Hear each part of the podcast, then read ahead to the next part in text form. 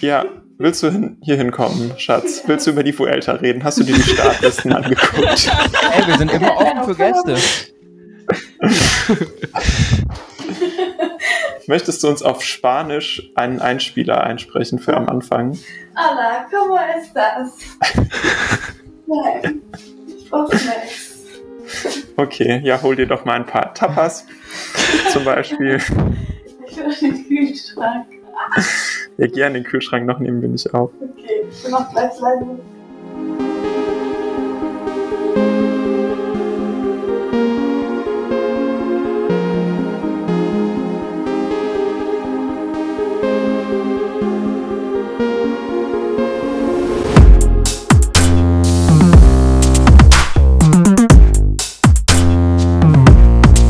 Willkommen zur neuen Folge Full Kit Wankers, ein Radsport-Podcast. Wir sind zurück wie Dopingskandale im deutschen Radsport und besprechen die Vuelta 2023. Brian hält sich die Hand vor den Kopf. Kilian kann nur müde lächeln und äh, Lena verzieht das Gesicht. Das hat man davon, wenn man mit mir einen Podcast macht, aber eigentlich freuen sie sich alle genauso wie ihr. Äh, wir hatten wieder eine kleine Kreativpause. Manchmal ist das gar nicht so einfach mit Leben und Podcasten und so. Äh, Kian hat sich ins Ausland abgesetzt, aber ansonsten ist alles wie immer geblieben. Ich habe die ganzen Namen jetzt schon genannt, aber sie noch gar nicht hier begrüßt. Deswegen herzlich willkommen, liebe Brian. Hallo. Herzlich willkommen, Kilian. Holla. Und hallo, liebe Lena. Hi.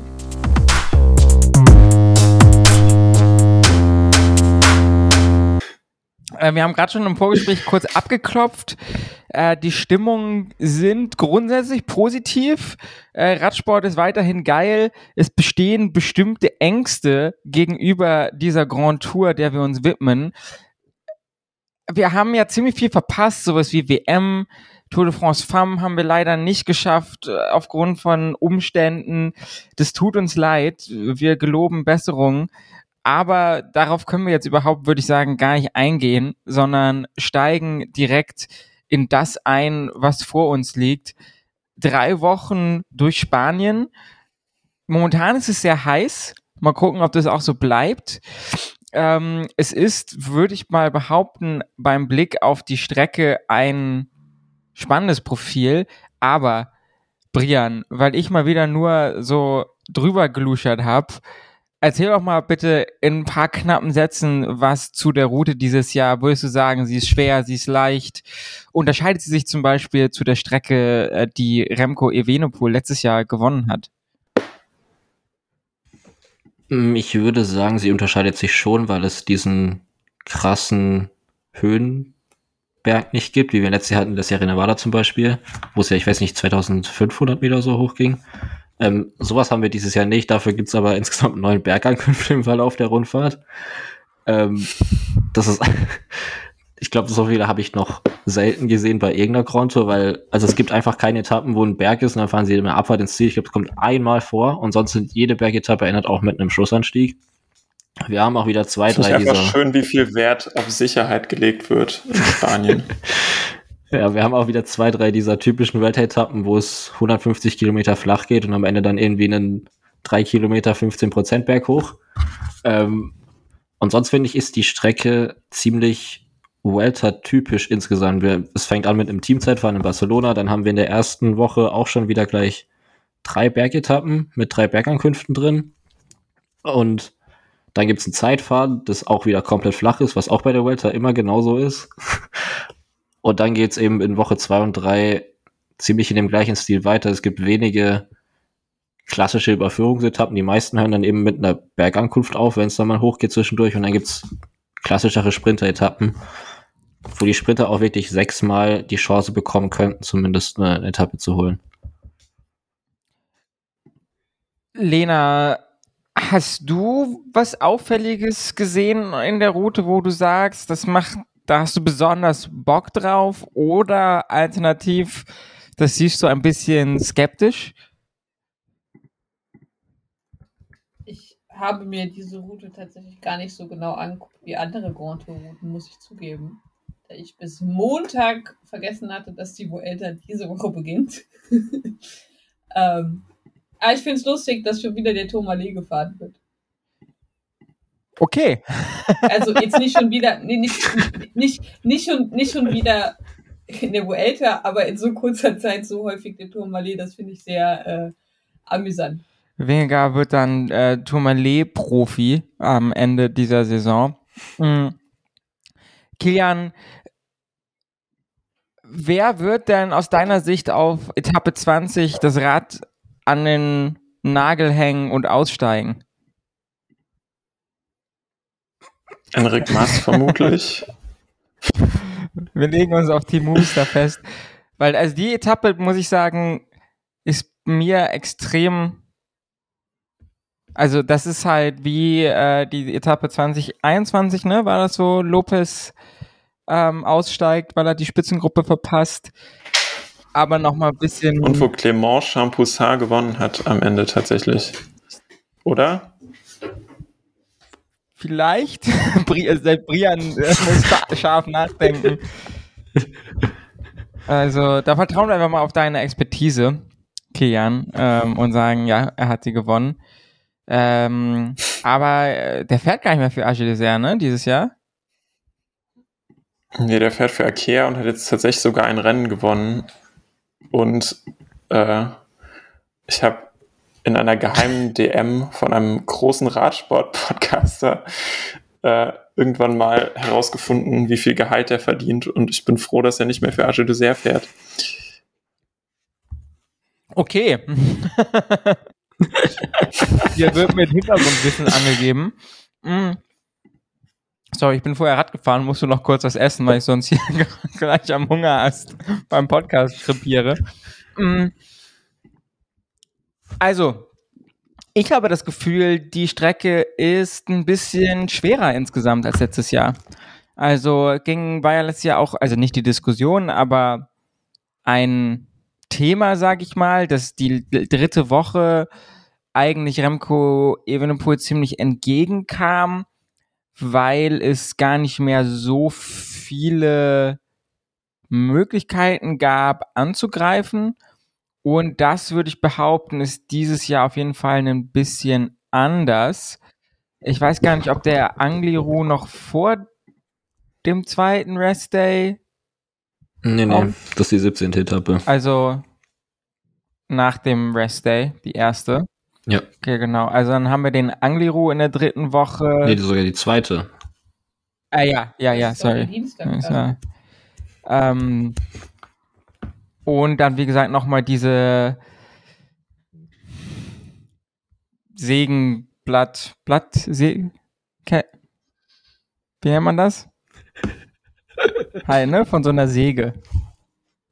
So ein Profil. Jetzt tut nicht so, als wenn ihr nicht wisst, was ich meine. Etappe 20.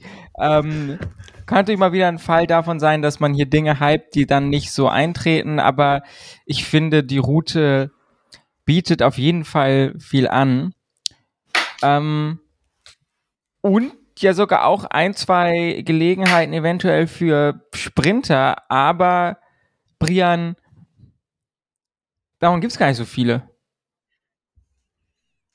Nee, ich würde behaupten, man sieht dem Sprinterfeld an, dass gleichzeitig die Renevi-Tour und Deutschland-Tour stattfinden und die Sprinter sich gedacht haben, da gehen sie lieber hin, weil sie da Flachetappen vorfinden.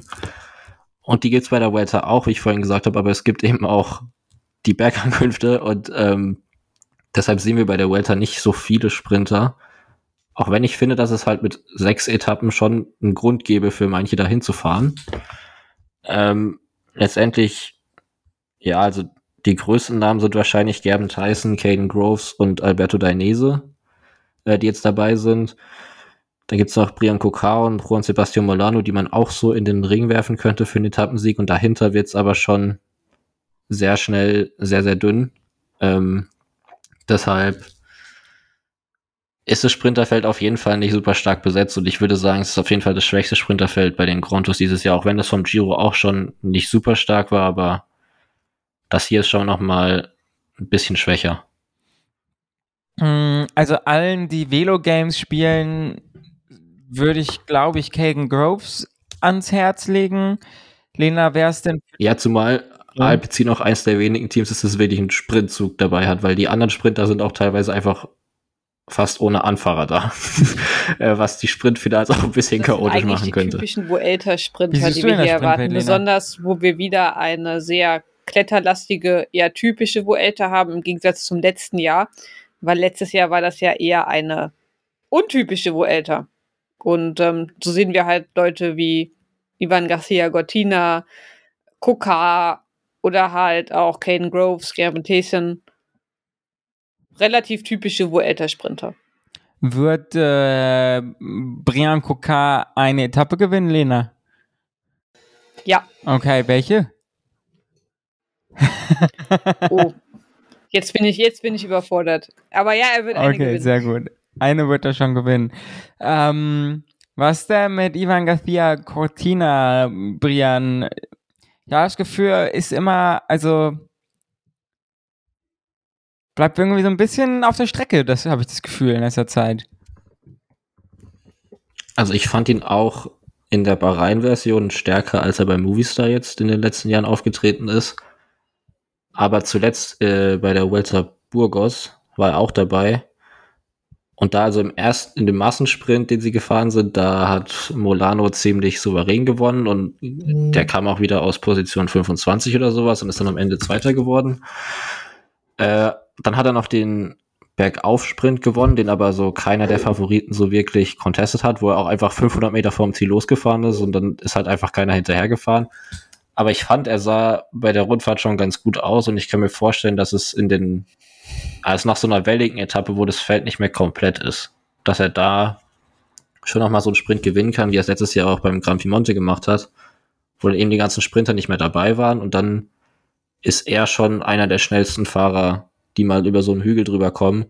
Aber in so einem Massensprint, also sie werden schon für ihn fahren, aber ich glaube nicht, dass er da wirklich um die Podiumsplätze mitfahren kann, weil dafür ist das Sprinterfeld dann doch noch zu stark besetzt. So Leute wie Tyson, Dainese, Groves, die sind einfach viel schneller, wenn es halt einfach, wenn es flach ist, äh, da glaube ich nicht wirklich an ihn. Ja, wie schon gesagt, ich bin sehr gespannt auf Groves. Kian, hast du einen Sprinter besonders im Auge? Gibt es jemanden bei Arche Dessert, der am Start ist?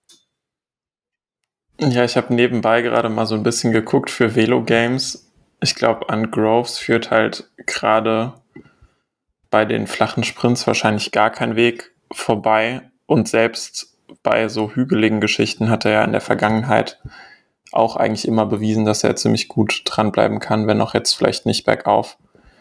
Ähm, haben wir schon über Marein Vandenberg geredet?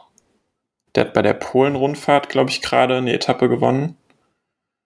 Ähm, den hatte ich auch davor eher weniger auf den Schirm, aber scheinbar ist der ja schon eher auch äh, Flachsprinter.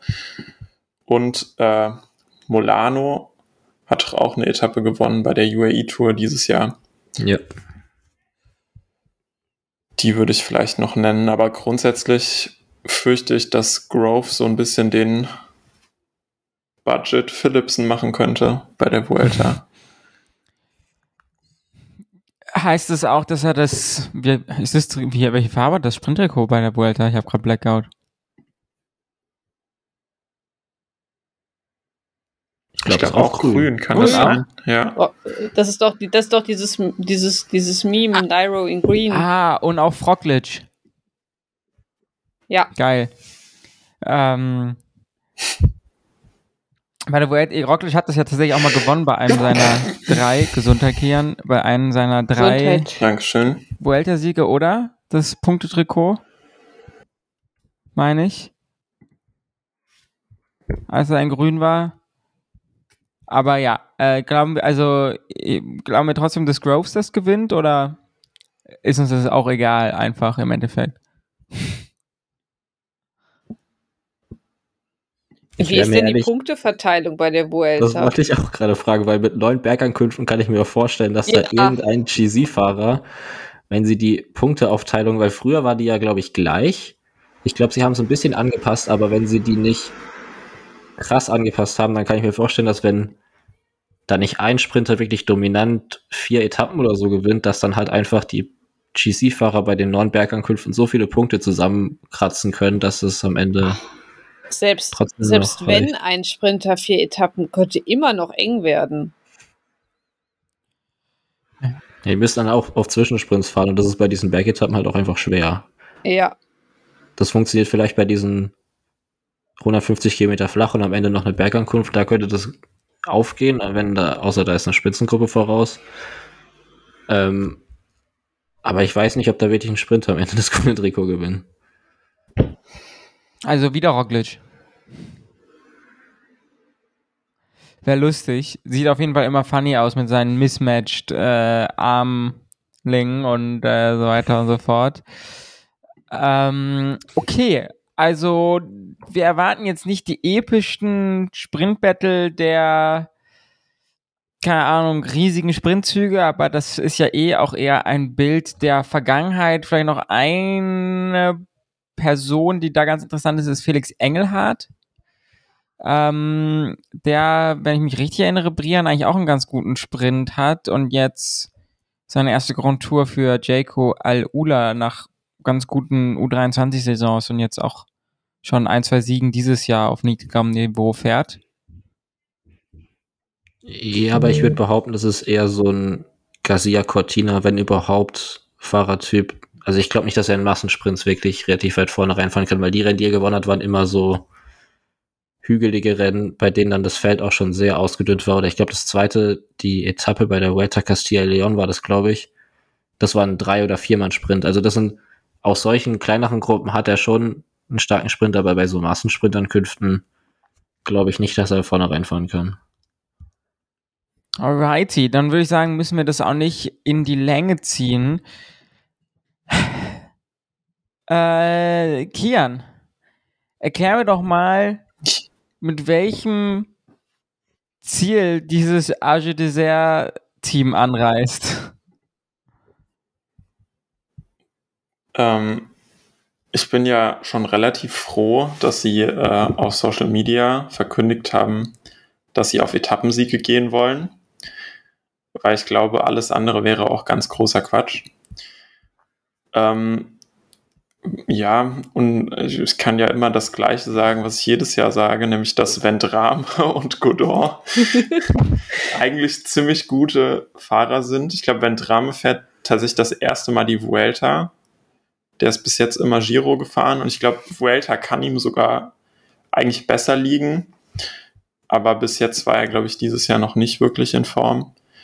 Ähm, Im Gegensatz zu Godon und ansonsten, äh, Bouchard war ja im März bei dieser Oman und äh, UAE, dem äh, Abstecher, war er mal ziemlich gut in Form und dann nicht mehr und dann war er jetzt lange verletzt und ist kein Rennen mehr gefahren. Ähm, ja, wenn der nochmal in Form fährt, vielleicht eine Bergetappe. Prodom war jetzt relativ stark bei diesen äh, kleinen französischen Rennen. Dann springt vielleicht eine Etappe raus, aber sehr zuversichtlich bin ich jetzt nicht. Also ist auf jeden Fall, glaube ich, ihr schwächstes Grand Tour Team bis jetzt dieses Jahr. Also, wenn Godon die Form hat, die er mal zwischendurch die Saison hatte, geht da, glaube ich, schon was auf meiner Etappe, aber Die müssen halt einfach immer Gruppe gehen. Also die sollen bitte gar nicht erst versuchen, auf so auf so Etappen wieder mit Godon und Vendram beide zu sprinten. Position 12 und 14. ja, so irgendwas. Also es kann ja funktionieren, aber wenn, wenn ihr euch auf einen fokussiert, schickt halt den anderen in die Gruppe oder so. Naja. Ich habe das gefragt, weil ja, äh, wie jetzt auch bestätigt, im GC habe ich da nicht so die Rolle gesehen. Äh, Lena, ich muss sagen, bei Kofidis sehe ich das eigentlich fast ganz genauso, oder? Ja, ich glaube, da geht man eher auf Etappensiege. Also ich wüsste nicht, wer da jetzt GC fahren sollte. Ich bin zufriedener als letztes Jahr mit dem Vuelta-Team. Ich weiß nur noch, dass ich letztes Jahr null Erwartungen an das Vuelta-Team hatte. Das war dieses Jahr das Giro-Team. Ich meine, beide Her- Heradas sind dabei, so schlimm kann es nicht werden. Deswegen, also das könnte, das könnte dieses Jahr bei der Vuelta was werden. Letztes Jahr wurde ich ja auch äh, positiv überrascht. Haben wir letztes Jahr eine Etappe gewonnen? Ja, mit Jesus Ah. Herrada. Äh, In einem Sprint. Ja. oh Mann, ey. Und, und, und Lecoq war sehr close. Und äh, um jetzt hier die, die Trilogie abzuschließen, Kian Akea. Akea muss ich gerade mal das Team hier angucken. Brian kennt doch bestimmt sagen. Akea. Ah, fährt seine erste Grand Tour. Das ist doch eigentlich ziemlich spannend. Akea wird auf jeden Fall auffallen, weil die fahren wieder in ihren gelben Textmarker-Trikots. Ja, Das, also sehen werden wir sie auf jeden Fall, was da doch, also Hugo Hofstetter ist dabei für die Sprints. Da könnten zwei siebte Plätze bei rauskommen und sonst, ähm, ja, also Kevin Vauclair, wie gesagt, der, bei dem glaube ich schon, dass, ich glaube nicht, dass er auf GC fahren wird und auch sollte, weil das hat schon bei einwöchigen Rundfahrten noch nicht so ganz geklappt dieses Jahr. Er ist immer für ein, zwei Tage richtig stark und dann ist so ein Tag dabei, wo er drei Minuten verliert und über drei Wochen glaube ich nicht, dass es unbedingt viel besser wird. Aber sie haben mit Christian Rodriguez jemanden dabei, der dieses Jahr, finde ich, so ab Juni war der auf einmal richtig stark. In den ersten Saisonmonaten war der ziemlich unsichtbar, aber ist dann ab Juni einige starke Rennen gefahren, wo er auch ein paar Top-Platzierungen eingefahren hat. Das war jetzt nie die allergrößte Konkurrenz. Ich glaube, das waren so die Route d'Occitanie dabei und der Giro del Apennino oder so. Aber die Ergebnisse waren trotzdem stark und dann glaube ich, dass sie mit den beiden und vielleicht noch Elie Speer, der an seinen Tagen auch ganz gut klettern kann, vielleicht bei so Ausreißer-Etappen bei diesen ganzen Bergankünften mal irgendwie eine Top-Platzierung einfahren können, aber sonst erwarte ich mir da jetzt auch nicht super viel in Sachen GC vor allem. Ja, mal gucken, ne? Ich glaube, wir müssen, ist wirklich für alle, für drei Teams genau die gleiche Herangehensweise zu versuchen, aus der Gruppe irgendwie eine Etappe zu holen. Ich finde, bei der Vuelta kann es auch halt auch immer sein, dass die Gruppe dann auf den Flachetappen durchkommt. Weil eben hinten im Zweifelsfall dann nur Alpecin fährt. Oder nur whoever. Äh, Intermarché, Wanty, Gobert oder so. Ähm, von daher wird es auf jeden Fall spannend, ob das gelingt. Ähm, und äh, wir haben den kleinen Block jetzt hier eingeschoben, um uns so ein bisschen in Richtung äh, Gesamtklassement vorzuarbeiten, würde ich behaupten. Und Talk of the Town ist ja gerade so ein bisschen, dass das das stärkste GC-Feld ist, was wir dieses Jahr bei einer Grand Tour hatten. Lena, würdest du dem zustimmen? Also das vielleicht am breitesten aufgestellte, dem würde ich, glaube ich, zustimmen vielleicht. Aber zu sagen, ein GC-Battle ohne Pogacar ist das stärkste, finde ich schwierig. Aber also alle waren sie ja nirgendwo dabei, ne? Wenn man Ja, das ist richtig. Das ist natürlich richtig. Aber also es ist auf jeden Fall sehr, sehr breit aufgestellt. ja, Aber, aber wenn wir jetzt zum Beispiel, wenn wir uns jetzt die, die Leute angucken, die GC fahren, dann könnten wir uns trotzdem vorstellen, dass dieses GC-Battle in der Breite vielleicht für die Positionen drei bis fünf sehr eng ist, aber vielleicht an der Spitze nicht so eng. Und dann, Wer ist denn eins und zwei? Jetzt finde ich, wird's schon spannend, Lena. Bei der Aussage muss ich zugeben. Ich weiß nicht, ob man da so sich einig wird. Ich, ich, ich, bin, ich, bin mir, ich bin mir da definitiv kein bisschen einig, aber ich finde, also wenn man auf die Liste guckt und sich die Namen anguckt, dann finde ich es richtig cool. Auch das, also es ist so ein bisschen so, so, so die, die alte Truppe vom Giro mit noch ein paar Lieblingsstücken von der Tour kombiniert, wenn man sich das so anguckt. Aber ob sich das dann auch so genau ausspielt bei der Vuelta, weiß ich nicht. Formfragen dahingestellt. Ich lese es mal vor und dann können wir ja so ein bisschen einsteigen. Also, wir haben Jamo Wismar mit einem kranken Team, äh, was angeführt wird von Roglic und Wingegaard, erstmal als Co-Leader. Auch, da- das ist auch eine spannende Frage, wie sich das entwickelt. Dann haben wir Caruso und Landa, äh, Butrago vielleicht auch noch äh, bei Bahrain, obwohl Butrago eigentlich, glaube ich, nicht. Dann haben wir Garen Thomas und Timon Ahrensmann äh, bei Ineos. Sascha Vlasov, Kian Eutebrooks bei Bora, die kommen auch noch mit äh, Igita und mit Buchmann und mit Kemner, die ja auch alle schon mal Grand Tour GC irgendwie gefahren sind, werden sie in diesem Fall aber ziemlich sicher, denke ich, nicht. Ähm, dann haben wir Enric Mas als alleinigen Leader, würde ich behaupten, oder Brian, für Movistar? Wahrscheinlich. Ich habe mal einer Rubio in Klammer gemacht, weil der beim Giro dann doch ganz gut performt hat, überraschenderweise, und jetzt bei in Burgos auch ganz gut aussah, aber ich würde auch davon ausgehen, dass Enric Master mal alleiniger Leader ist. Auf jeden Fall, also wenn er in seiner Vuelta-Shape ist, dann würde das auf jeden Fall sein im Endeffekt, würde ich jetzt mal behaupten. Dann haben wir tatsächlich Remco äh, Evenepoel als ja, unangefochtenen alleinigen Leader bei Quickstep. Dann haben wir Eddie Dunbar wieder für Jaco Al-Ula, wie wir ihn auch schon beim Giro gesehen haben. Wir haben Hugh Carthy, die Spinne bei IF. Ähm, Carapaz fährt nicht, der ja auch gestürzt war früh bei der Tour. Ich weiß gar nicht, war das immer noch die Verletzung? Ja. Ja. Was natürlich super scheiße ist äh, und schade. Dann haben wir Steph Krass, der auch, oh Gott, krass gestürzt ist. Äh, aber Gott sei Dank wieder da ist. Ähm, für Total Energies. Korrekt, ja. Ja. Äh, haben wir Roman Bardet, wo ich jetzt meine Einschätzung schon mit der von Brian auseinandergeht, wo ich sage, Max Pool ist doch hier der wahre GC-Leader bei Team Ja, ist er DSM. auch. Ich habe das falsch rum aufgeschrieben. Okay. Ja, Max Pool ist, also sie haben es auch so announced, dass Ah, äh. Bardet auf Etappen gehen wird und Pool mal versucht. Okay, der junge Brite, äh, Onley, auch noch so ein Talent, was sie dabei haben. Äh, Für wen fährt David de la Cruz? Für, Für Astana. für Astana? Natürlich für Astana. Okay, warum steht er auf der Liste, Brian? Darf, darf, darf, darf, ich, darf ich kurz anmerken? Ich finde, das Astana-Team bei dem Vuelta ist das diesjährige beste Team bei einer Grand Tour für Astana. Für das, was sie zur Verfügung haben, ist das erstaunlich äh, gut aufgestellt allgemein.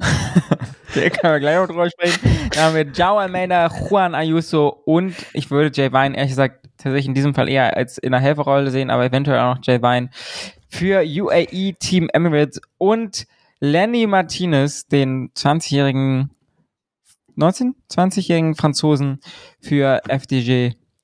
Ähm, Aus der Krabbelgruppe. ja, ja, aus der Fliegengewichtsgruppe auf jeden Fall. Ähm, das sind schon viele Namen. Mm, Kian, bei wem würdest du dich am meisten freuen aus dieser illustren Runde, wenn, wenn dort ein gutes Ergebnis eingefahren wird? Mm, Ich glaube für Steff Krass wahrscheinlich. Einfach weil, äh, weil Außenseiter immer sehr cool sind und der bei der Tour sehr gut aussah, bis er sich hingelegt hat. Aber da spricht man natürlich verhältnismäßig dann wahrscheinlich eher von, wäre cool, wenn der Top 10 fährt oder so. Äh, ich bin sehr gespannt, was die ganzen äh, jungen Fahrer so leisten. Also bei Max Pool zum Beispiel ist ja jetzt mal bei einer dreiwöchigen Rundfahrt, denke ich, eher ein Fragezeichen dahinter. Und bei Martinez als zum Beispiel bei Ayuso, dem man da schon, äh, denke ich, mehr zutraut. Lennart van Edfeld, weiß ich gar nicht, ob wir den genannt haben. Ich glaube, der ist auch ziemlich stark für Lotto. Und äh, da bin ich einfach sehr gespannt zu sehen, wie die sich in diesen Grand Tour jeden Tag Bergankunft ballern GC-Kampf einfügen, weil man kann ja eigentlich auch nicht sagen, dass die Vuelta, obwohl die häufig dafür genommen wird, so eine einfache Einsteiger-Grand Tour ist, weil eigentlich ist die ja von der Route noch viel, noch viel schlimmer. Ja, aber ich glaube, ich würde mich einfach freuen, wenn, äh, wenn Jumbo nicht noch eine Grand Tour gewinnt. Das, Das fände ich ganz cool.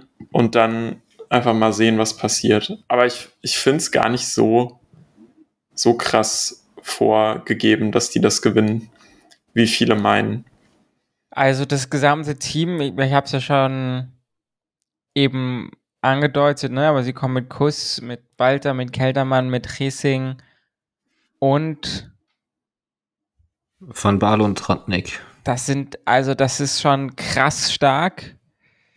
Ähm, ich muss sagen, ich befürchtete, also das Ding ist für mich, wenn Jonas Wingegaard mit Tour de France Form kommt, was, eine, was ein großes Fragezeichen ist, ne, das will ich überhaupt nicht Ja, das würde ich halt in Frage stellen und zwar ziemlich stark. Aber ich bin, also, ob es dann so sein wird oder nicht, wird sich zeigen. Aber irgendwie glaube ich nicht, dass Jumbo mit einem, das war überhaupt nicht der Style bis jetzt von Wingegar irgendwo, außer jetzt so ein bisschen im Frühjahr, wenn er Paris fährt zum, als Warm-up, irgendwo so in halbgarer Form aufzutauchen. Aber seit wann? Seit er die, diese erste Tour gewonnen hat. Und davor war er auch bei der Tour am stärksten. Also als er das erste Jahr Zweiter hinter Pogacar wurde, hat er, glaube ich, irgendwie so eine UAE-Tour-Etappe oder Katalonien gewonnen. Und dann bei der Tour hat jeder gedacht, oh wow, ziemlich viele gestürzt, der ist ja Zweiter geworden. Und jetzt plötzlich haben wir den alle so abgespeichert als krasse Killermaschine. Aber ich finde, am stärksten sieht man ihn doch mit Abstand bei der Tour jedes Jahr. Lena,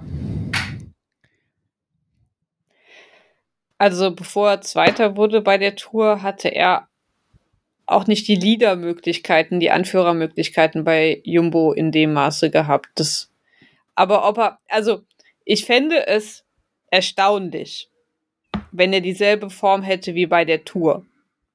Das fände ich krass. Das würd, da, würd, da wäre ich bis vor kurzem auch eigentlich nicht davon ausgegangen. Aber ich will das jetzt auch nicht ausschließen. Vielleicht ist das wieder nur, nur Direktor Sportiv Talk, dass er, dass er annähernd an diese Form herankommt, um anderen Teams Angst zu machen. Das gehört natürlich auch dazu. Aber ich finde es auch interessant, dass er im Team die Nummer eins bekommen hat. Vor Primosch. In der Nummerierung. Ja, das, Das ist doch wieder ja- so ein Jumbo-Krischer-Niermann-Psychospielchen. Ja, das will ich ja nicht ausschließen. Das kann es ja genauso gut sein. Also ich will da mich weder auf die eine noch auf die andere Seite festlegen. Aber äh, ja, also ich hätte, ich, ich hätte bis, keine Ahnung, vor der Tour gesagt, das ist nicht möglich. Und nach der Tour würde ich eigentlich auch sagen, dass es nicht möglich ist, nochmal diese krass Form in so einem kurzen Zeitraum zu erlangen. Aber ich wurde häufig genug, äh, I've been proven wrong often enough. So, also. Also mein Hot Take ist, dass, äh, dass Jumbo Jonas Wingegaard einfach nur mitnimmt als Psycho-Spiel, um den anderen Angst zu haben, weil sie nicht mehr genug Respekt haben, die ganzen 18-Jährigen vor Roglic. Und damit die sich alle mal ein bisschen Sorgen machen, haben sie, haben sie Wingegaard dabei, der macht so ein bisschen, bleibt so ein bisschen vorne dabei im GC und bricht in der zweiten Woche irgendwann böse ein. Und dann holt Roglic ein Podium hinter Ayuso oder so. Dein Wort in äh, Radsport Gottes Ohr. Brian, sollten die 18-Jährigen, die nicht 18, sondern 19 und 20 sind, aber sollten die Respekt vor Roglic haben? Äh, Für Roglic auf jeden Fall und bei Wingegaard. Ich hätte, glaube ich, vor in der letzten Woche der Tour hätte ich es auch nicht geglaubt, aber als dann rausgekommen ist, dass es halt geplant war, da mache ich mir Sorgen, weil wenn, weil das der komplette Saisonplan von Jumbo war, dass eben Wingegaard beide fährt, dann haben sie ja auch die Formkurve zumindest mal gewollt so geplant, dass er dann auch bei der Welter wieder in einer guten Form am Start steht. Und deshalb kann ich mir irgendwie auch vorstellen, dass er nah rankommt an die von der Tour. Vielleicht nicht ganz, weil das Highlight wahrscheinlich immer noch die Tour war. Aber sie hatten es ja im Hinterkopf. Ähm, deshalb glaube ich nicht, dass er da irgendwann einbrechen wird oder so.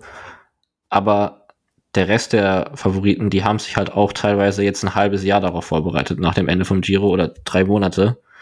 Und die hatte eben Wingegaard nicht. Und deshalb kann ich mir vorstellen, dass es schon enger wird, ähm, als es jetzt bei der Tour war zum Beispiel.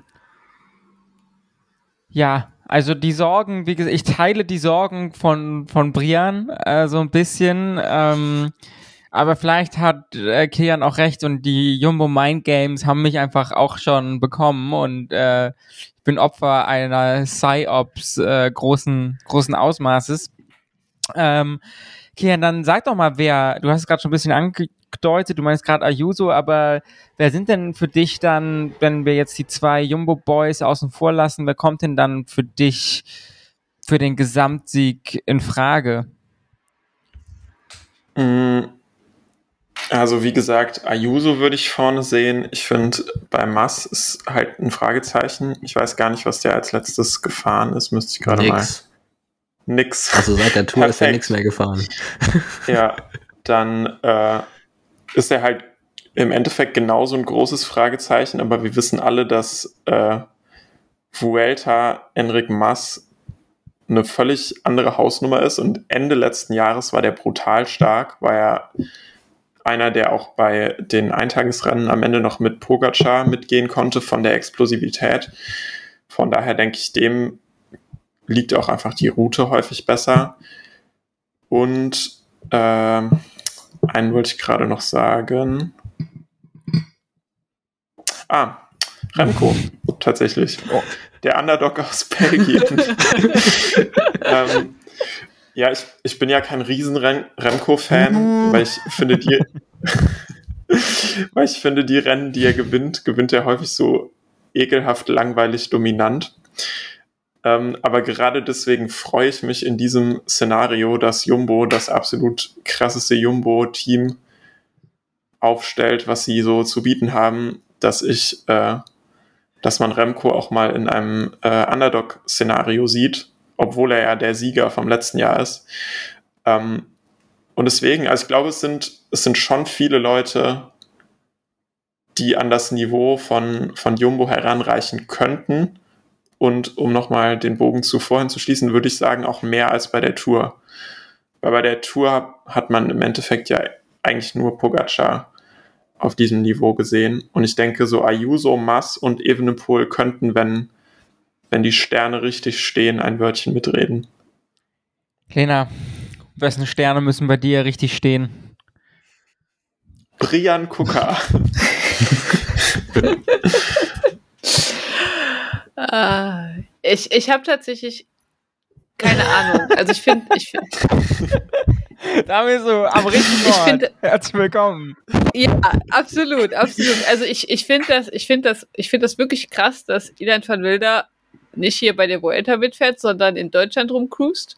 Also das finde ich wirklich krass, weil wenn man sich Hat sich vorstellt, gelohnt, dass Remco in so einer. Situation richtig, ähm, aber wenn man sich vorstellt, dass Remco in so eine Situation wie Pogi kommt, ähm, letztes Jahr in der Tour, in der er halt beispielsweise relativ isoliert ist mit sowohl Jonas als auch Primosch. Und dann kann halt, können, also dann ist er halt alleine und dann muss er halt was Aber wäre. Ian van Wilder dann noch da? Wenn die Sterne richtig stehen. Wow. Weekend Wankers, euer Astrologie-Podcast. Richtig. Astrologie. Ähm, ja, aber ich bin auch gespannt auf Kian Eudebrooks. Also tatsächlich bin ich sehr gespannt, ähm, wie er sich jetzt, das ist ja seine erste Grand Tour, wie er sich da so schlägt. Und ich bin auch wieder gespannt, was Old Man G veranstalten wird und veranstalten kann. Ja, ich finde es, also ich finde es extrem schwer. Tatsächlich am schwersten vielleicht von allen drei Grand Tours dieses Jahr zu sagen, das ist, sind die drei oder vier heißesten Kandidaten für Platz eins bis drei.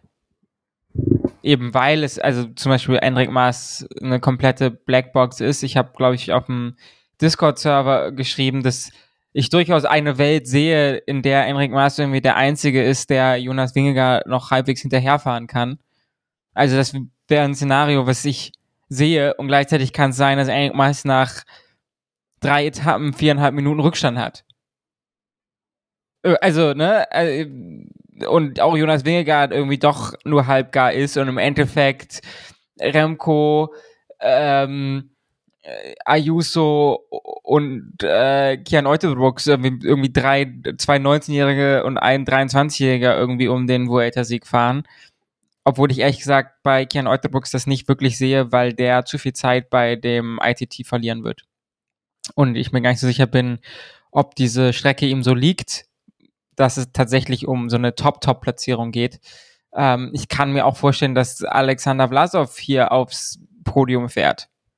So, das kann ich mir auch vorstellen. Ich kann mir vorstellen, dass Garen Thomas aufs Podium fährt. Ähm, ich kann mir vorstellen, dass Joao Almeida aufs Podium fährt. Ich finde, also, ich finde es richtig krass. Und das meinte ich, also, deswegen finde ich es schon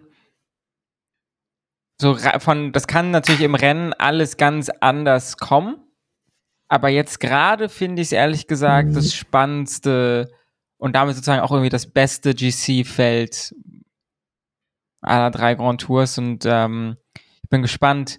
Äh, Brian, es gab beim Team, wir hatten das gerade schon angesprochen mit Ian van Wilder, es gab so ein paar Fragezeichen ums Team von Remco. Wie würdest du das denn sehen? Ist das jetzt super schwach oder ganz okay oder eigentlich stark? Ich fand es ehrlicherweise stärker, als es gemacht wurde weil ich nicht sehe, wen sie denn sonst noch mitnehmen hätten sollen von denen, die nicht da sind, jetzt außer Ilan van Wilder. Und bei Ilan van Wilder war es ja scheinbar der Fall, dass sie ihm versprochen haben, er muss nur diesen einen Giro als Helfer für Remco fahren. Und danach, sonst hat er halt Freiheiten als Kapitän. Dann ist halt Remco mit Corona ausgefallen. Was jetzt blöd ist, aber dieses Versprechen war halt irgendwie noch im Raum. Und dann fährt er jetzt halt Deutschland-Tour als Kapitän. Ähm, und ist da halt jetzt am Start. Ich weiß nicht warum. Also scheinbar gab es ja keine Möglichkeit, das dann noch aufzuheben und ihn dafür zu motivieren, dass er da jetzt als Helfer für Remco mitfährt. Aber das sonst finde ich eigentlich, Vertrag dass sie irgendwo drinstehen. Also also so, sorry, dass ich unterbreche, aber ich ja, finde das Problem das so ist, die haben jetzt halt auch mit dem einen neuen Vertrag aushandeln müssen. Okay, aber wirklich. Die mussten das ja auch verlängern, kannst, diese, diesen kannst, Sommer. Ob, das ist vielleicht. Ob, ob, Option A, du fährst Welter, okay, nicht als Leader, aber trotzdem noch irgendwie als äh, Edelhelfer. Option B, du fährst durch Essen. durch Saarland, noch schlimmer. also, also ja, ich verstehe natürlich, dass er auf die eigene Kappe fahren will und auch gewinnen will. Und das hat sich ja auch schon gelohnt. Aber es wirkt halt schon ein bisschen lustig. Deutschland-Tour Wo ist dein patriotischer Anstrich? Nein, ähm, ho hoffentlich nirgendwo. Ähm, ja, also das ist halt ne die, riesige Debatte ständig hin und her wird sie geführt. Äh, ist das Team jetzt allgemein zu schwach, um irgendwie aufs GC zu fahren?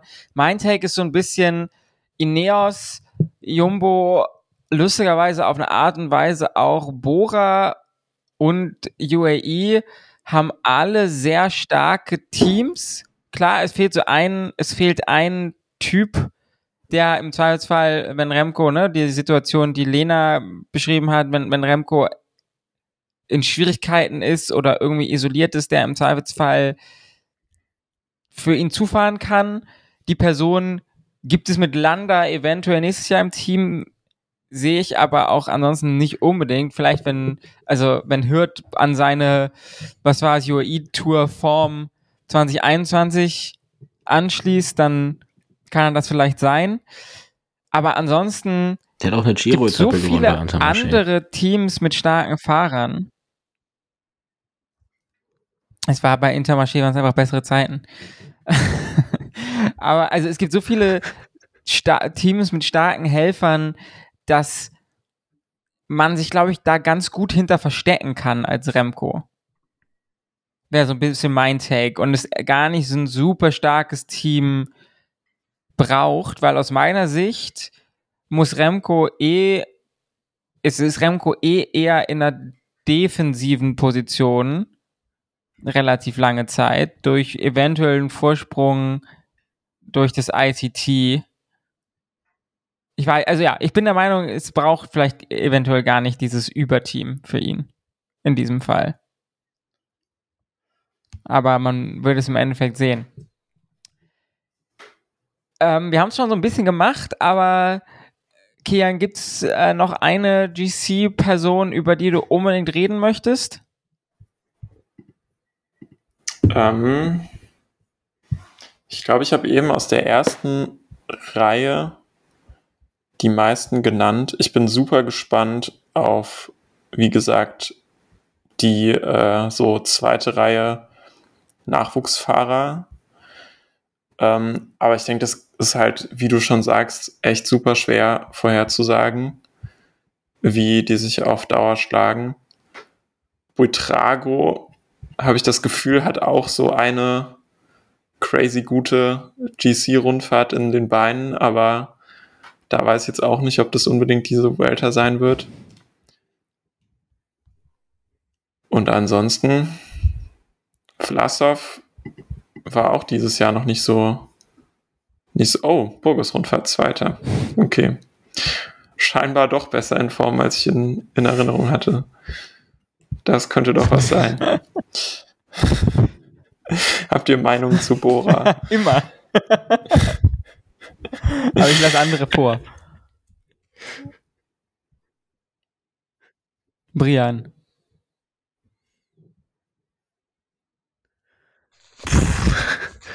Na gut, also ich finde, dieses Team ist eigentlich extrem stark, aber sie, ihnen fehlt halt weiterhin dieser eine Top, Top, Top-Leader, um eine Grand Tour gewinnen zu können. Aber sonst haben sie, finde ich, das Material dazu, um auch aufs Podium zu fahren mit Vlasov, weil der ist jetzt bei der Vuelta Burgos Zweiter geworden, hat damit Adam Yates und Roglic immer mithalten können.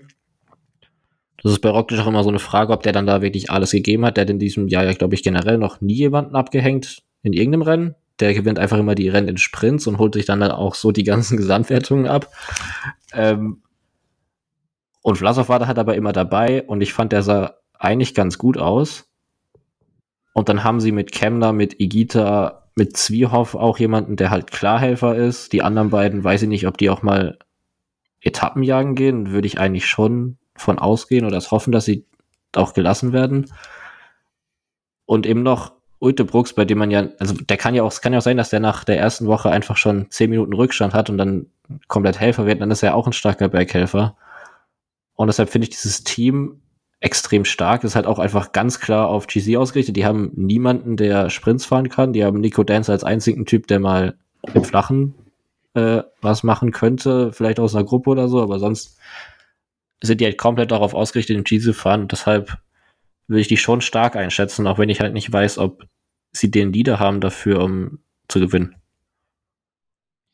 Ja, ist auf einer vorläufigen Startliste stand irgendwann nochmal Van Poppel. Das hätte ich eigentlich eine starke Choice gefunden. Ähm, der ist ja auch Zweiter bei den Classics geworden. Und wir haben ja über ne, darüber geredet, dass das Sprintfeld hier nicht so stark ist. Ähm, keine Ahnung, wer da jetzt stattdessen, ob der jetzt Dance stattdessen drin gelandet ist oder nicht. Vielleicht Jonas Koch. Oder Koch. Ist halt, Koch ist halt ganz klar, ne, irgendwie Helfer im Flachen. Vielleicht darf er mal eine Gruppe ähm, Dance mit seinen zwei Giro-Siegen, natürlich weiß ich nicht, ob der sich jetzt ein Standing in dem Team erarbeitet hat, wo er sagt, okay, er möchte auf jeden Fall auch mal in die Gruppe, ist natürlich aber auch einfach ein stabiler Typ fürs Flache. Das so ein bisschen. Der kann auch mal einen Berg hochfahren. Also der kann irgendwie alles. Genau, und er kann auch mal die ersten fünf Minuten von einem, von einem Berg pacen, so, das stimmt, oder den, den, den Lead-In oder das Lead-Out in, in den Berg rein. Also schon ein guter Mann. Ich glaube, Kemner ist ganz klar für Etappensiege und Helferrollen vorgesehen, aber es hat mich jetzt, welches Rennen war er dabei? Auch Burgos Rundfahrt, oder? Mhm. Und Polen davor auch. Also Hat mich nicht überzeugt, formtechnisch momentan. Ähm, aber weiß man bei ihm immer nicht. Der kann auch immer mal ein gutes Ergebnis aus dem Hut zaubern. Warum Emanuel Buchmann in diesem Team ist, also weiß ich, verstehe ich, also pff, vielleicht hat er ein gutes Bein gerade, vielleicht fährt er gerade die also super gute Werte so, ne, das wird man sehen, aber okay, ähm, an, an sich aus. Nee, das, das stand aber schon früher fest. Also okay. Also ich glaube, das haben sie schon zum Ende der Tour angekündigt, dass er Welter fährt. Also das kann jetzt nicht nur an aktuellen Werten liegen. Und also dann für Zwiop ist es super stabil, ne? Ähm, was glaube ich eigentlich, aber das ist, also ich finde das so spannend. Wir hatten das bei der Tour auch schon. An sich könnte man sagen, in einer Gruppe von 20 sollten Vlasov, Uitebrooks, Igita, Kemner, Buchmann und eventuell sogar Zwiop noch dabei sein können. Aber sie sind's nie. Sie sind's nie in Grand Tours. Die Bora, ne? Die Bora, irgendwann sind die auf einmal alle immer weg. So, und ich bin sehr gespannt, ob das diesmal ein bisschen anders wird. Und die Frage ist halt auch, also, was helfen dir dann? Bei, okay, bei Hindley waren wir uns alle einig, der, da waren dann irgendwann zu wenig Leute. Wenn dann niemand mehr da ist, wenn nur eben Buchmann da ist, der dann auch in der dritten Woche auch zum Schluss nicht mehr da war, dann ist das zu wenig. Aber was soll Vlasov denn mit Buchmann, äh, Igeta und Zwiov. So, weil er ja gleichzeitig, was Brian meinte, auch nicht, zumindest aus meiner Sicht, in der Situation ist zu sagen, ich lasse jetzt ähm, Zwiehoff, äh, Buchmann und Igita jeweils fünf Minuten 6,7 Watt pro Kilogramm fahren und dann attackiere ich und fahre einen weg. So, dann sagt Wingegar und Roglic sagen Danke und dann ähm, dann fährt Jay Vine nochmal 5 Minuten 7 Watt pro Kilogramm und dann ist, äh, verliert Vlasov zum Schluss 4 Minuten. So, also es ist so ein bisschen schwierig, ne? Ich glaube, das ist ein super starkes Team. Ich sehe noch nicht so ganz, wie das im Rennverlauf super hilfreich sein wird. Wollte ich mit diesem Monolog jetzt sagen. Ähm, aber an sich sind das super stark und ich hätte gesagt, ne, 2019 hätte man gesagt, vielleicht gewinnen die auch die Vuelta. So würde ich sagen, Podium ist top. Top 5 sollte auf jeden Fall angepeilt werden. Lena, hast du noch was dazu zu sagen? Äh, nee. ich bin, ich, ich, ich bin gespannt, was UAE macht. Also, also das ist der Punkt, also das ist der Punkt. Also eigentlich haben die ja auch den Anspruch an sich eine Grand Tour zu gewinnen. Das hat jetzt ja noch nicht geklappt dieses Jahr. Und mit Almeida und Ayuso hat man ja zwei potenziell sehr starke Fahrer mitgebracht. Eigentlich will ich in dieser, eigentlich will ich in dieser Vuelta nur dieses Bild haben, wo, keine Ahnung, Primoz oder Jonas attackiert und, keine Ahnung, Ayuso kann vielleicht mitgehen. Und es sind so, sind so rollende Attacken. Und G und Almeida fahren ihren Stiefel dahinter und machen so eine Art gemeinsames Hinterherfahren und kommen wieder dran. Das ist eigentlich, das ist ein Bild, wo ich die Hoffnung habe, vielleicht dass diese Vuelta sehe. Das fände ich ziemlich amüsant. Das, das würde mein Herz Ja, erwärmen. oder Ayuso attackiert und hat äh, Wingegaard am Hinterrad, der schon aber 45 Sekunden Rückstand hat, weil er in der ersten Woche noch nicht so gut drauf war und Almeida fährt wieder zu.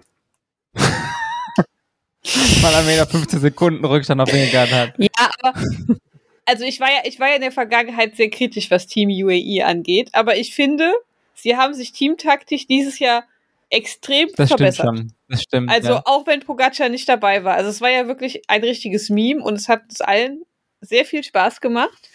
Aber ich wäre doch überrascht, wenn wir es diese Vuelta ausgerechnet wiedersehen würden. Weil bisher haben sie das doch sehr gut gemacht, diese Saison. Vor allem, ich war sehr beeindruckt beim Giro. Was tatsächlich auch passieren kann, ist, dass Wingegaard und Evenepoel irgendwann ihren Turbo zünden und der Einzige, der mitgehen kann, ist Marc Soler, der aber aus Gründen, die niemand sonst versteht, schon 28 Minuten Rücks- Rückstand in der Gesamtwertung hat, aber trotzdem Zauberbeine.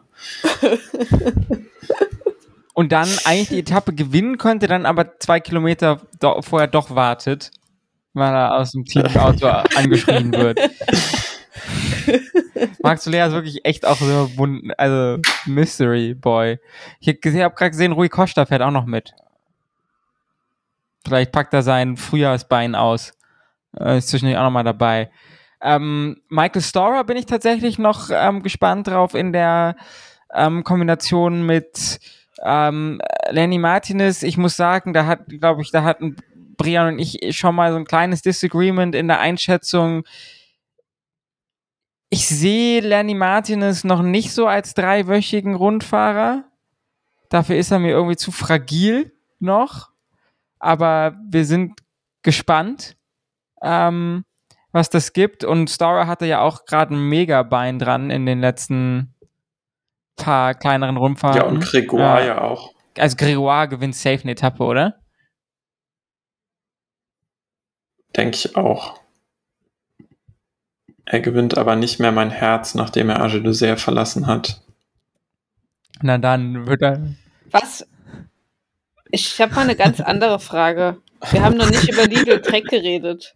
Ich Stimmt, bin aus gerade so die, Grund aber die, auch. die Liste am, am Durchscrollen und gucke mir gerade dieses Team an und bin so, aha.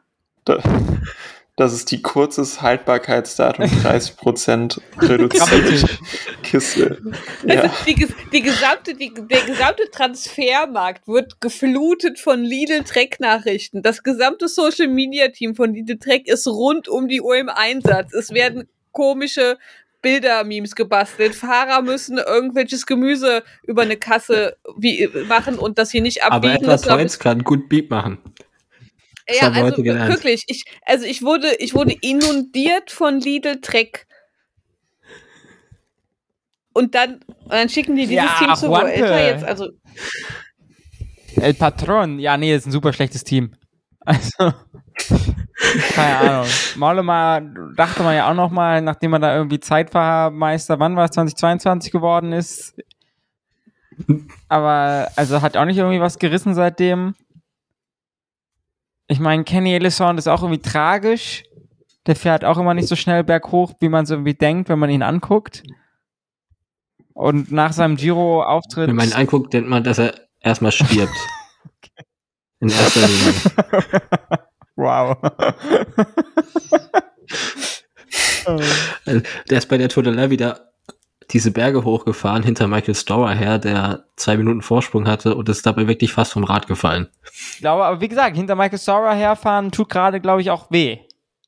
Also, ähm, ich meine, ein bisschen gleiches geht so ein bisschen auch für IF, ne? Also Carthy, Moment, da bin ich, da, da muss ich noch mal, da muss ich noch mal weiter Aber das scrollen. Team von EF ist viel stärker als Das das von. Diesel Track, weil bei EF sind ein paar Leute dabei, die auch wirklich eine Etappe gewinnen können.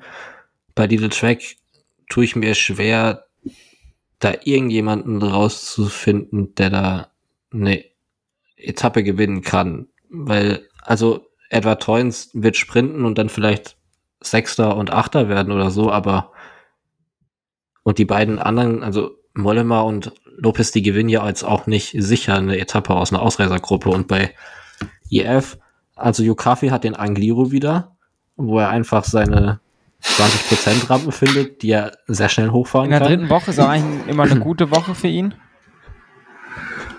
Und dazu haben sie mal Rhein Vandenberg, den Kian vorhin erwähnt hat, der in den Sprints auf jeden Fall mindestens mal aufs Podium fahren kann, würde ich sagen, bei irgendeiner Etappe. Und hat auch noch so Helfer wie Caicedo oder Camargo oder Piccolo, die, wenn die mal losgelassen werden, vielleicht auch mal was Gutes machen können in der Gruppe. Und die sehe ich bei Little Track alle nicht. Bissiger kann auch wieder Top 10 im ITT fahren, irgendwie Achter oder so. Ja, der wird entweder Dritter oder 22. Ja. Entweder Podium oder. Oder viermal gestürzt. Ich habe noch eine Off-Topic-Frage zu Lidl Trek. Das wird ja von vielen Anglophonen als Little Track bezeichnet. Ist das ein Scherz, weil die wissen, aber sie finden es lustig oder wissen sie es nicht und nennen es halt so? Ich glaube beides. Also ich glaube, es gibt beide Fälle. Okay. Wäre wär jetzt meine Einschätzung. Das frage ich mich, seitdem, seitdem diese Fusion äh, verkündet worden ist, ob das, ein, ob das ein Running Gag ist, den alle wissen und deswegen alle drüber lachen, oder ob einige das wirklich glauben.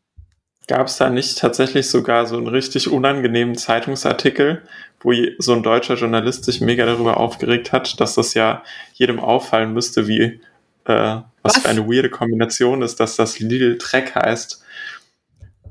Ja. Das traue ich, also Deutschen Was? traue ich unangenehme Zeitungsartikel Zeitungsartikel auf jeden? Fall immer zu. Ja, ja. Ja. Und da stand so drin, für rein einsprachige äh, Fans dürfte es wahrscheinlich keinen Grund zum Stolpern geben, aber wer beiden Sprachen mächtig ist, dem wird schon die Spucke im Hals stecken bleiben. Also es war so ganz weird.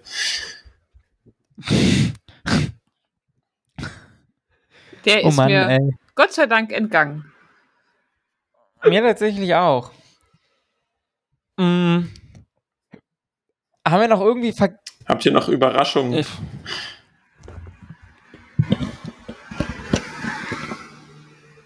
Nee. Ich sag, Maurice Ballerstedt wird irgendwann mal richtig geile Fressen in irgendeine Ausreißergruppe ziehen. Also kein Ergebnis fahren, Ja. aber der wird sich richtig geil irgendwo auf einer Etappe mal richtig geil abschießen. Da habe ich Bock drauf.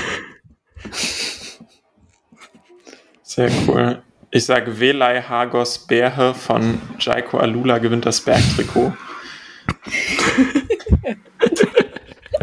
Äh, Ich, ich möchte, ich möchte nochmal darauf au- eingehen, dass das Astana-Team für die Fahrer, die Astana zur Verfügung hat, Ja, fast gut ist. Also wirklich. Batisteia, De La Cruz, Dombrowski, Bronski, Sanchez, okay, Felino und Romo und noch André Zeitz. Aber, ah, come on, bestes Grand Tour-Team von Astana dieses Jahr. Sanchez kann Ja, schon eine ein Etappe spanisches gewinnen, würde ich sagen. Pro-Conti-Team? Ja, 39. ist Sanchez der. fährt auch schon seit 100 Ja, Jahren. Junge, Junge, Junge. was, seht, was mich noch interessiert, wo, wie seht ihr denn, also wir haben uns schon darauf geeinigt, okay, Jumbo kommt mit einem kranken Team, UAE kommt auch mit einem extrem starken Team. Wie seht ihr denn die Teamstärke von Ineos und welchen, mit welchem Anspruch glaubt ihr, sollte Ineos realistisch rangehen? Podium sollte schon der Anspruch sein. Hältst du den für realistisch? Ich könnte mir Platz 3 durchaus vorstellen. Für Simon Wird Ahrensmann. schwierig, aber.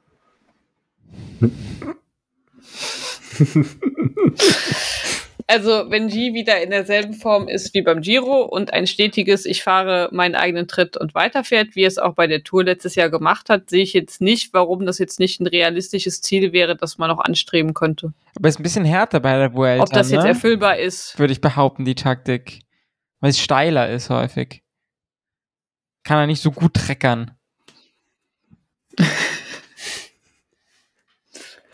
Halte es für sehr schwer, ehrlich gesagt, für Garen Thomas. Also, ne, wissen alle, ich mag Garen Thomas, äh, Podcast super cool, Daumen hoch. Ähm, aber ich glaube, es wird echt richtig schwer für Garen Thomas äh, auf, auf, aufs Podium zu fahren. Ich, Ich finde, die haben halt- auch nicht. die haben halt das Giro-Team dabei, was beim Giro richtig stark war, aber ich glaube, die Fahrweise, die sie beim Giro gemacht haben, die geht jetzt bei der Welter nicht. Weil da haben sie ja wirklich das Rennen über zweieinhalb Wochen tot kontrolliert und dann da drei Bergetappen, da sind sie auch wieder schnell hochgefahren, aber es war alles kontrolliert, es hat keiner angegriffen und das wird, glaube ich, bei der Welter einfach nicht passieren. Die Konkurrenz ist viel Aber ich stärker trotzdem nicht, aus meiner Sicht. Hier. ja, aber ich würde trotzdem nicht schließen, dass Garen Thomas da irgendwie, wie Lena gesagt hat, da hinterher tuckert in seiner Diesellok, dass er den Dinger einfach mal einschmeißt und dann fährt er da halt. Also Und ausschließen Dann Der ist, hat dem das, auch auch- nicht, ne? dann, ist dem, dann ist dem das auch egal, wie steil dieser Berg ist. Der fährt dann da einfach hoch und dann, dann fährt er halt einfach. Ja, der wird dann nicht, der wird dann nicht irgendwie schneller, der macht dann nicht irgendwo einen Sprint am Ende oder sowas. Das wird, das wird nicht kommen, aber der fährt dann da hoch und vielleicht sammelt er auf dem Weg irgendwelche Leute wieder ein oder vielleicht auch, der fährt halt die Tourtaktik aus dem letzten Jahr. Also es wird nicht wie beim Giro sein, da stimme ich dem, da stimme ich Brian vollkommen zu, aber das kann Platz 5 werden, das könnte Platz, keine Ahnung, vielleicht stürzt er und dann wird's gar nichts oder das könnte, aber ich sehe jetzt nicht, dass es, also aber ich sehe jetzt nicht, warum das komplett äh, absurd ist, dass er da aufs Podium Das habe ich ja auch nicht gesagt, dass Also, es komplett absurd ist. Ich halte es nur tatsächlich einfach für Ab- unwahrscheinlich. also er hat halt die Erfahrung, wenn er auf dem Rad sitzen bleibt und so eine, so praktisch, wenn er nicht stürzt, hat er auch eine sehr starke Konstanz über drei Wochen. Das ist so sein sehr großer Vorteil. Hm. Ich finde es ich find's spannend auf jeden Fall. Also, äh, mal gucken. Gewinnt Ghana das Zeitfahren? Aber ich habe mir das Ja. Zeitfahren noch gar nicht angeguckt. Das ist komplett flach. Es gibt eine 500 oder 700 Meter Rampe zwischendurch, aber sonst, äh, vor allem im zweiten Teil sind es einfach so 10 Kilometer geraden. Naja. Und ich kann mir, Remco also es gibt Remco, ja, Remco und Gunner, aber ich glaube, das Zeitfahren ist halt kürzer als bei der WM und dann glaube ich, hat Gunner schon einen Vorteil. Welche Etappe Zehn. ist es ITT? Äh, 10. Kann schon gut sein, dass das gewinnt. Ja, ich bin Weil gespannt. Thomas ist das Risiko, dass er einfach beim Podcasten aus dem Bett fällt und dabei was bricht, weil Luke Rowe ausnahmsweise ein Oberteil anhatte. Die zwei, ey. Schon lustig. Ach ja. Okay, eh, it's time. Jetzt kein Rumgedruckse mehr. Kian. Eins, zwei, drei. Oh, Boah. Platz 1. Hm. Platz 1 Ayuso, 2 Roglic, 3 Evenepoel. Brian. Roglic, Evenepoel, Garen Thomas. Lena. ach, sag du zuerst. Okay, Ich bin okay, immer noch, okay. ach, ich weiß es doch nicht. Das ist doch. Wingegar. Ayuso Maas. Oh, stimmt, Maß. Primosch, Remco, Ayuso. Krass, so divers Stimmt. waren unsere Podien noch nie, würde ich behaupten. Ja, ich wollte gerade sagen, das spricht dafür, dass es wirklich interessant werden könnte. Hopefully. Es geht Samstag los mit einem TTT. Darüber haben wir auch noch gar nicht gesprochen. Aber finde ich immer geil, weil es einfach die Disziplin ist, die sich so geil für richtig lustige Fails anbietet. Wie man, war das bei der Tour de Limousin jetzt oder wo war das? Oder auch bei Burgos? Burgos. war das doch. Burgos bei Bora. Ja, Ja, also richtig. Es ist einfach lustig. Es ist einfach lustig und Anton Palzer hat richtig gelitten. Ich würde behaupten, das hat ihm eventuell auch die Vuelta-Nominierung gekostet, falls sie irgendwann mal im Raum stand. Äh, die arme Socke. Aber ähm, Aber ey, er war immer noch der vierte Fahrer, der mithalten konnte. Die anderen Fahrer, die bei Bora dabei waren, sind schon früher kann weggefahren. ja auch Taktik gewesen sein, aber das stimmt. Das kann man, also insofern äh, trotzdem. Er hat sich auf jeden Fall so verausgabt, dass er fünf Meter hinter der Ziellinie auf Ey, dem aber Boden alle, saß. also ganz viele, ne? Und das war ja auch noch das Ding, dass diese, dass die Zeitnahme irgendwie 20 oder 30 Meter vor dem Zielbogen war. Und bei dem ersten Team Bogen. Ähm, hat der eine sich da einfach auf den Boden gesetzt. Ich dachte, der hat sich jetzt wirklich 20 Meter vom Ziel hingesetzt. also das war auch, das war richtig geil. Die sind alle richtig gestorben an diesem letzten Anstieg. War großes Entertainment. Ich freue mich tatsächlich sehr aufs äh, TTT. Ähm, auch wenn ich befürchte, dass Jumbo das eventuell schon übel abschießt. Aber wir werden sehen. Ähm, ihr Lieben, müsst ihr noch was loswerden? Ich gucke in leer geredete Gesichter. Dann bedanke ich mich an dieser Stelle bei dem ganz wunderbaren Brian, Ciao, ciao. bei Kilian Ciao, Leute. und bei Lena. adios. Adios. Ciao, ciao.